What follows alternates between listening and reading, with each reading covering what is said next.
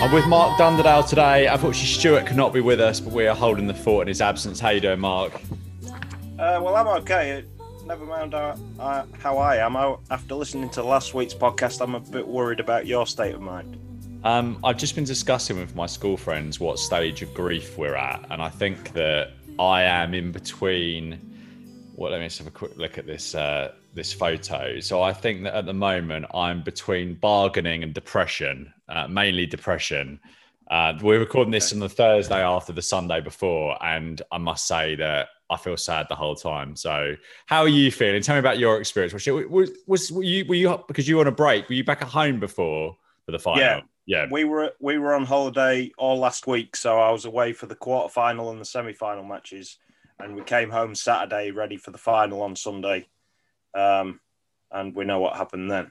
Yes, I guess this was your son's first tournament. He can probably re- probably remember going forward. Would it have been, or can you remember? Yeah, World Cup. No, yeah, yeah. The World Cup was a bit. He's six, so he, would only just turned three for the World Cup. Oh yeah, of course. And, um, yeah, he, he just wanted to play football the whole week and and watch football, and uh, he was sat next to me on, on the couch during the games. Anything I said, like "oh, oh, that was close," he'd just shout it out as well. And, uh, you know, so it was great. It, we it was very good bonding experience over the football, actually.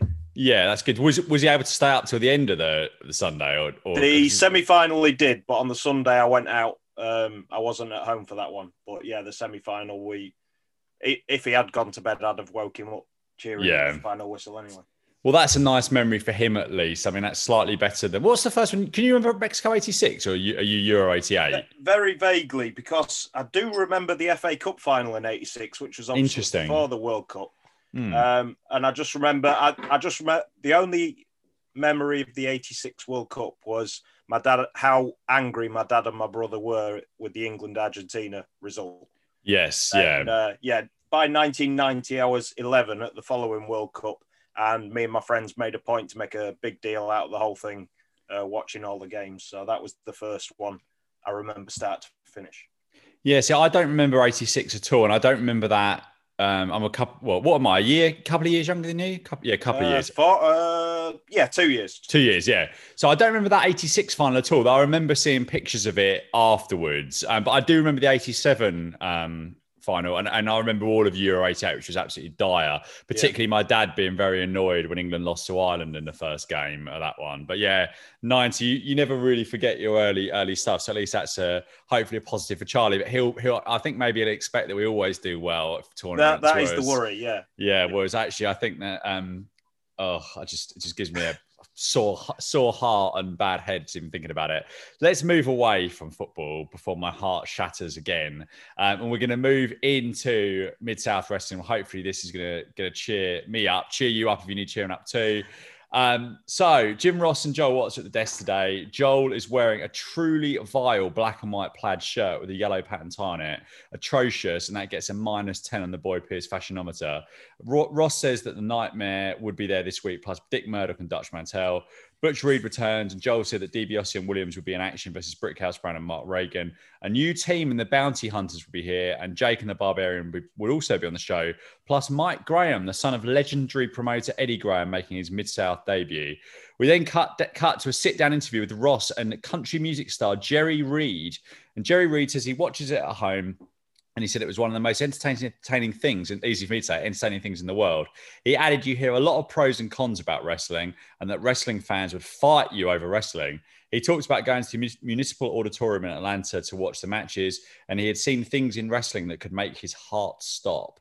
He said the fans were right in there and you could relate to the wrestlers. Ross looked hilariously serious throughout this, but I thought Reed did a nice job here. So, what do you think of this opening here and this this use of this country music star, Jerry Reed? Um, it was nice to see because I fondly remember Jerry Reed for playing the role of the snowman in all three Smokey and the Bandit movies. Oh, I had no idea. Okay, well, great yeah. facts. Yeah, go ahead. Yeah, the, the there were Burt, Burt Reynolds classics, but he, he wouldn't have got very far without the snowman being his wingman. Um, and he performed the legendary theme song to it, Eastbound and Down. But um, younger listeners, really well yeah, younger listeners might recognize him as the evil coach in the Adam Sandler movie The Water Boy. That's uh, something else I've seen him in.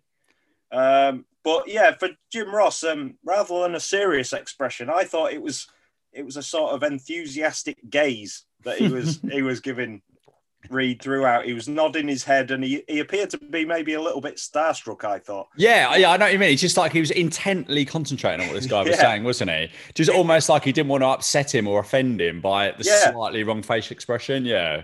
Yeah, I mean, um, do you remember watching the Fast Show? Yeah. Yes, I do. yeah. Yeah. I, I just had memories.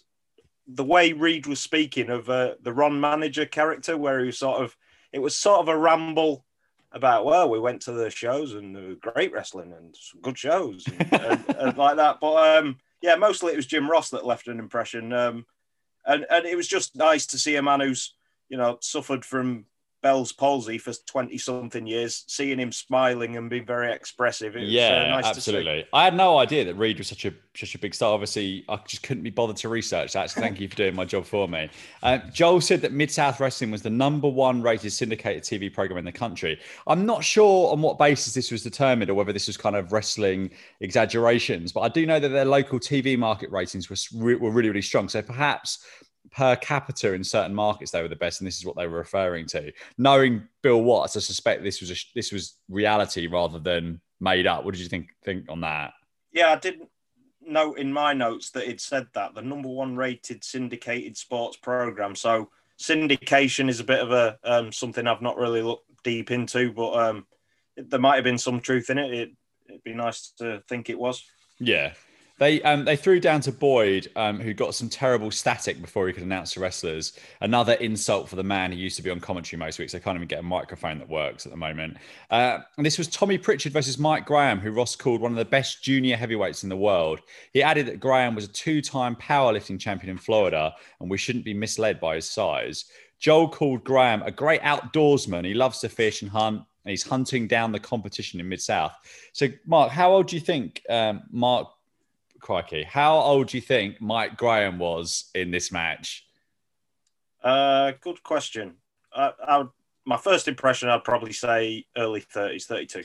Hmm, 33. 33. Uh-huh. So I think when I wrote that and I did a little bit more research about, about Graham, I thought that this was like, this he must have had a run before this, but the way they were presenting it was almost like he was debuting in wrestling here, but that wasn't the case. Um, he won with a figure four leg lock in just over three minutes. I thought this was fine. Any thoughts on this Graham versus Prichard match here? Yeah, there's um, a bit of back and forth technical wrestling to start with, including a crisscross, which is always fun to see. Mm. And um, there was a good spot where Mike Graham caught Prichard with a big hand immediately after taking an atomic drop, and both of them uh, went down at the same time. I like that. And um, the figure four leg lock must be the most popular hold in Mid South. Uh, we used to seeing Ted DiBiase, Ric Flair, Terry Taylor using it, and as well as Mike Graham here. I think Joel Watts on commentary said it was Mike's father's finishing move, and he was the one who taught it to Jack Brisco, who used it to full effect wow. as well. It's, it's, I, I think I've, I've, mentioned this on the show before, but it's interesting use of Prichard, who had done main event matches in Portland with Ric Flair, and now he's enhancement talent here, isn't he? I think he got a slight, a little bit of a slight push right at the beginning, but he's just not, you know, not in, not using any sort of positive way at all. And going into break, we got a nice little Jerry Reed insert, and afterwards, Ross, what Ross had described as a press conference with a nightmare. So back from break, we threw backstage to so Oliver Humperdink and Eddie Gilbert sat on chairs with the champion having to stand up in the background, which I thought was a bit off. Oliver said that he was making his return to Mid South and he makes his money managing when Eddie cut him off. And Oliver said he'd get to him in a moment. He says he does very well and he pays very well. Gilbert asked what the purpose of, of them being there was, and Oliver said he'd had some negotiations with the Nightmare in recent weeks, and he said there were a few problems between them management wise. He said he realised that Eddie was a great wrestler, but he doesn't know managing like he does. He's announcing today that Gil- Gilbert is out and he is in. Gilbert said Oliver must be mistaken. They came in together Oliver, I thought was great here, said the man's schedule demanded a more professional arrangement. He said that Gilbert could have a lesser role when, when Gilbert then Gilbert stood up and grabbed Humperdink, and the Nightmare spoke and warned him off. I thought this was interesting and a pretty well done segment here, uh, and obviously the reintroduction of of Oliver Humperdink. Uh, what did you make of this? Yeah, I, I thought Humperdink was really good, and I liked what was being said on both sides, the way they worked this through. Uh, it did seem like Eddie Gilbert was a little bit off with his delivery. Like it, I don't know if he if he knew what his role was supposed to be in it, maybe. But that was maybe just something uh, I was picking. I I'd noticed, but. Um, you, you said there about Mike Graham. It's hard to tell how old Oliver Humperdink is with all the hair on his head and his face. Um, could be 25, could be 65. So I looked into that and uh, it turned out he was 36 at this point. Was he? Okay. Um, that, yeah, clearly a tough paper and probably quite a tough lifestyle, I think, there for him. I think so, yeah. Um, yeah. But I, I, did a bit of research on him and there's not a single mention on his Wikipedia page of working in Mid South at all. How just because he was he was WWF uh was he with with um Bam Bam Bigelow after yeah, this, wasn't he? Yeah. the WrestleMania four uh, world title tournament, he managed Bam Bam. Yeah. Yeah. So that was eighty eight. Yeah, I remember Bam Bam was quite a big deal around that. I think he had a, a house show tag team run with Hogan where they would team, but I believe that Bigelow I can't remember if it was New Japan or All Japan. It'd be easy to look up. I'm not going to. Um, one of the two he wanted to continue working with, and WWF were pulling their wrestlers away from that at that point. And I think that's why the first sort of Bigelow push sort of came to an end, I suppose, around that. Actually, WrestleMania 4 might have been. Oh, no, I suppose he was he was on Hogan's team at the first Survivor Series, wasn't he? So WrestleMania yeah, 4 would have been just after that. Yeah, so that would have been the same same run. Um, as they normally do with the segment, what followed was a nightmare in action. Humperdink in a lovely white suit took the microphone and said he was the fans manager of the year five times, and that the dreaded nightmare belongs to me now, Daddy.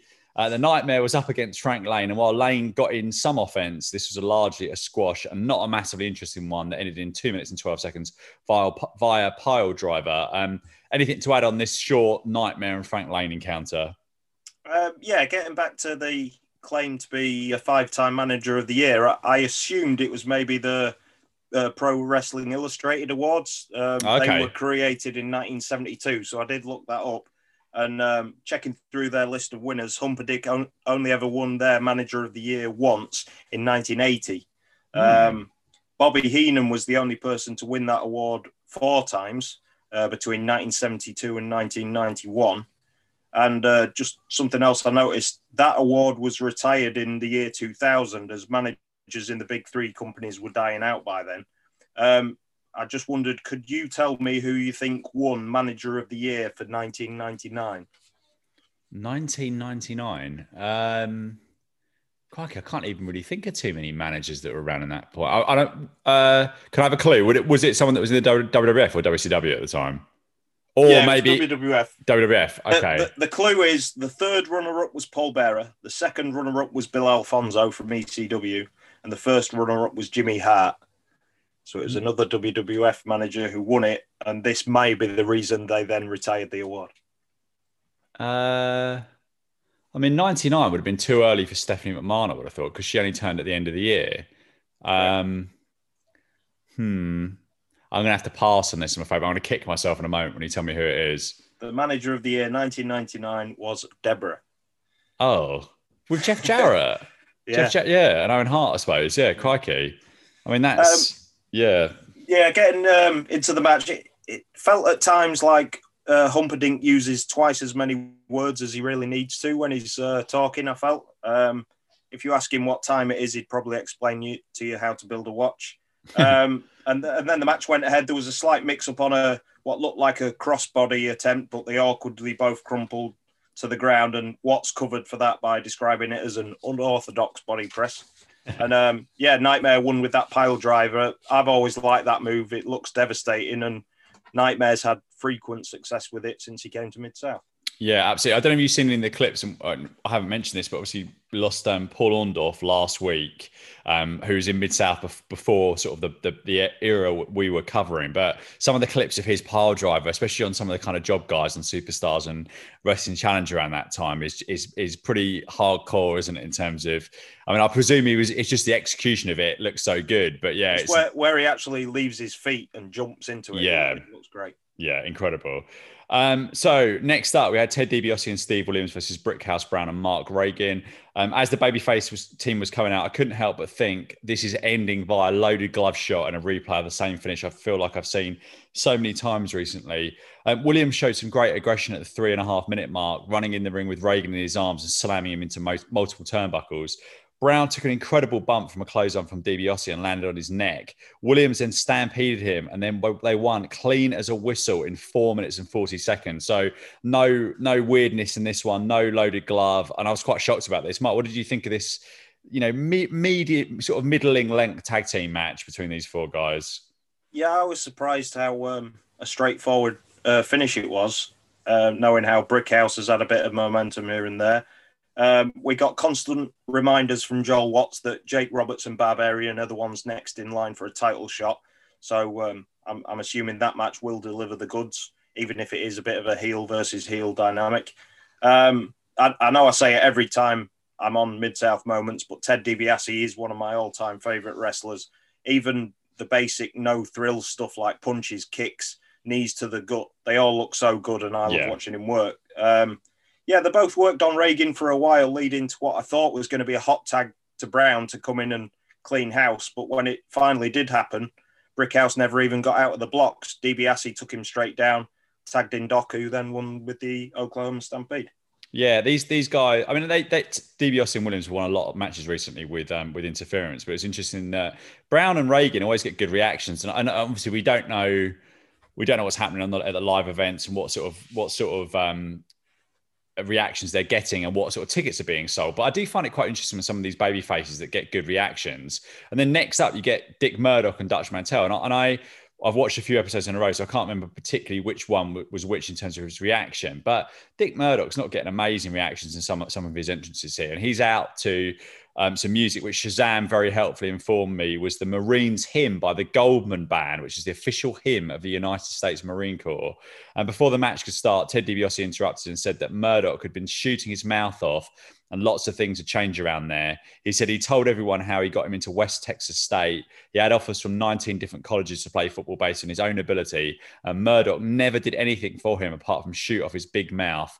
He told him to move into 21st century, baby, and ended up by saying he should keep his big mouth shut or he'll shut it for him. Murdoch responded by saying that when DiBiase came out of high school, he was so dumb that he what? I couldn't understand a word that Murdoch was saying. Did you catch any of this this no, dialogue from him? I didn't catch that either.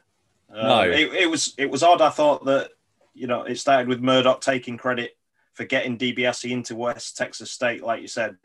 Um, it just seems odd to a modern day WWE fan because they rarely acknowledge the background of their wrestlers these days. Um, Matt Riddle being in UFC, for example, it's never been brought up. No, that's that's weird, isn't it? Because you think that's that's like a legitimate you think if that was 97 or 98, Ken, what they did with Ken Shamrock, like you thought yeah. it was, you legitimately thought it was like, I know that the lines might have been, a, ah, I don't think the lines were and they weren't blurred because you knew it was all predetermined, but you believed that he was like, you know, an absolute killer, but actually in reality, he wasn't really. And his UFC yeah. career was okay before that and nothing special think, at all afterwards. I, I, think the UFC had a different image with the general public in the yeah. 90s compared to later on as well. It was sort of anything goes in those days. Yeah. So WWE could claim, you know, now he's in a proper federation with proper rules, that kind mm. of hmm. thing.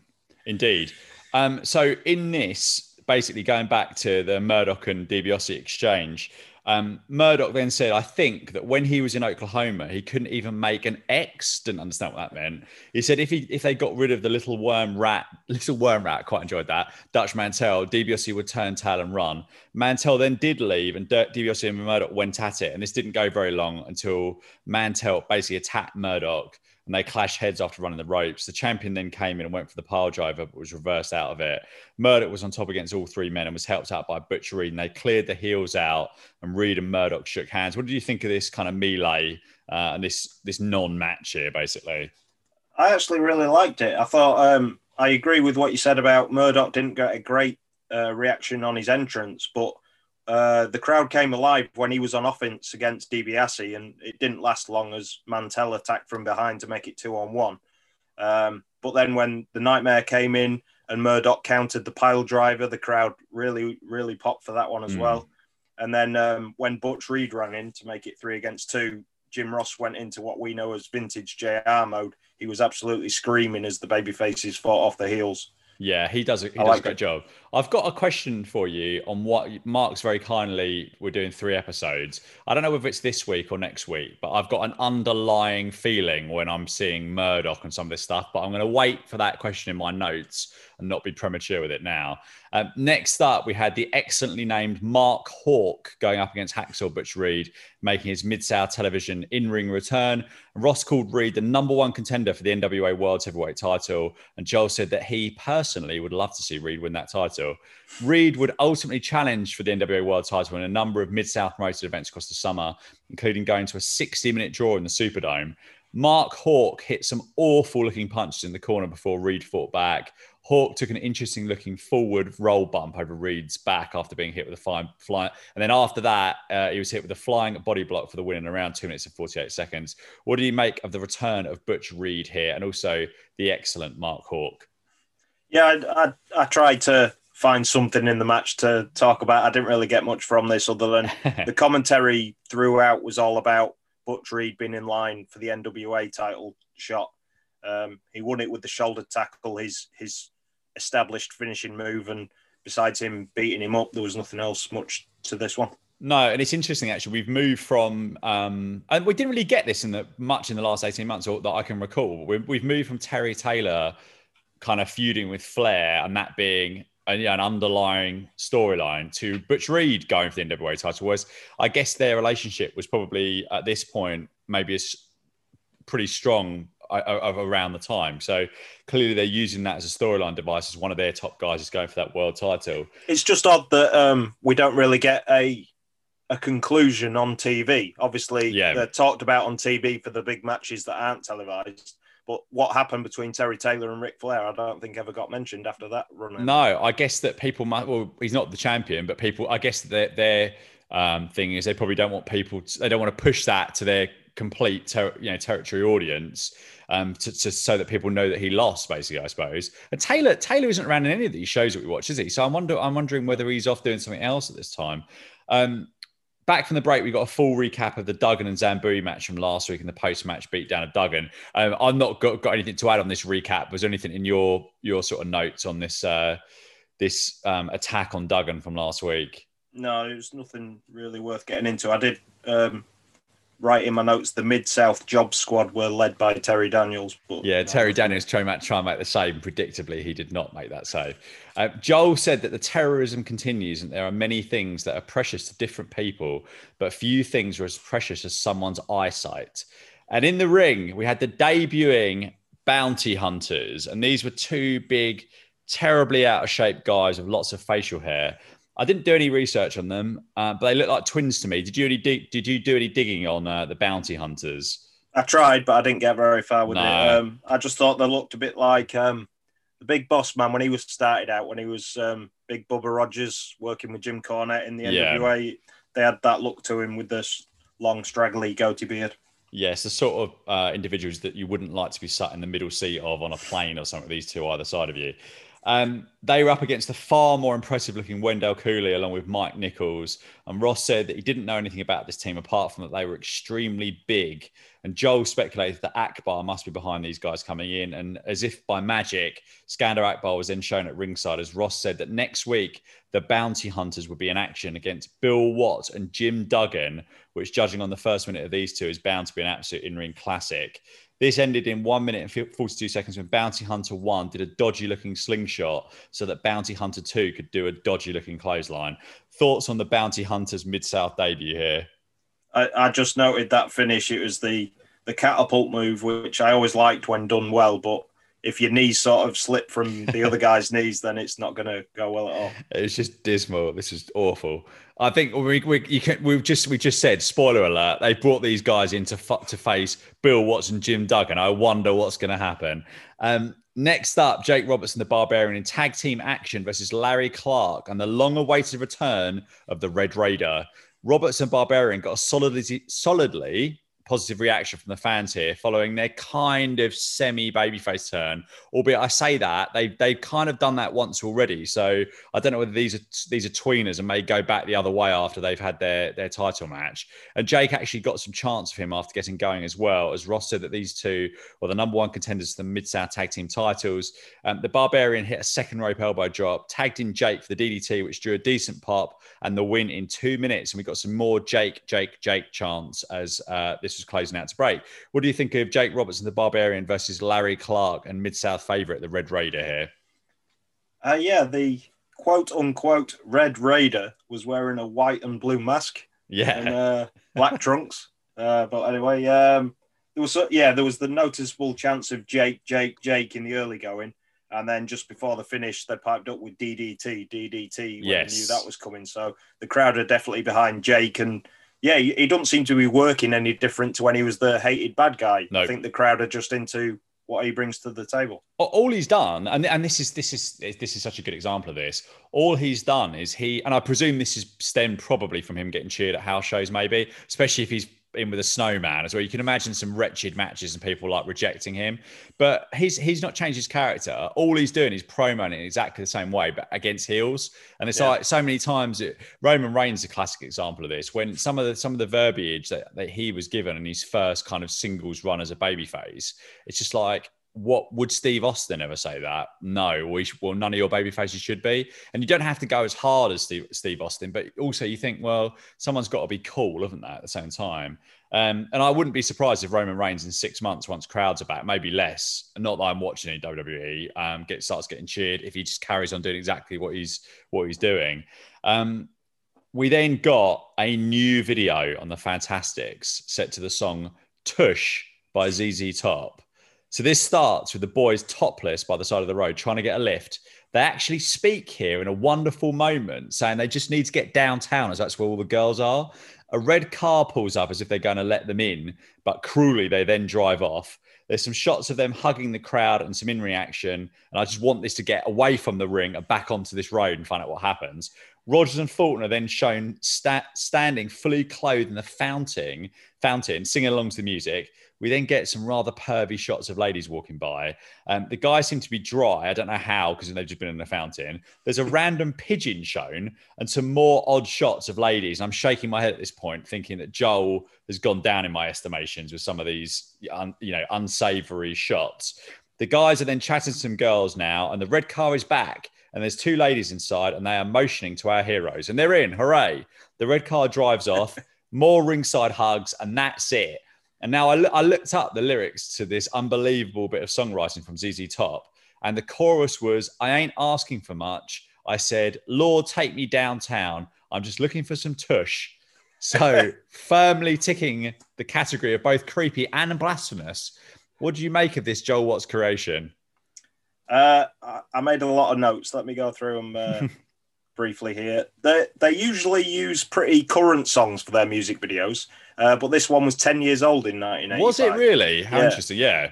Um, the use of the word "tush" in the song is a double entendre because it is obviously a slang word for uh, buttocks, but it can also be known uh, as a slang word for luxur- luxurious or lavish. I didn't Okay. know that before I looked it up. Some Uh, tush on- tush, apparently, they were looking Yeah. for. On the WWE Network version, they used an instrumental track, which was, to be fair, very ZZ Top esque. I Was thought. it? So Okay, so- good. well done to whoever did that edit.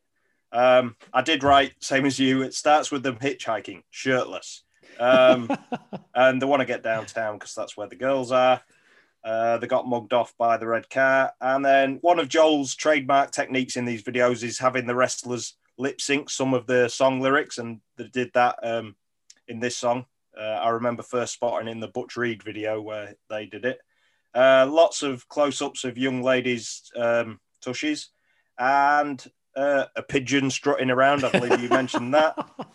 And then towards the end, they're surrounded by a group of beautiful young women. The red car from the beginning comes back, and they ditch the other girls to jump in there, which I felt like was a questionable move.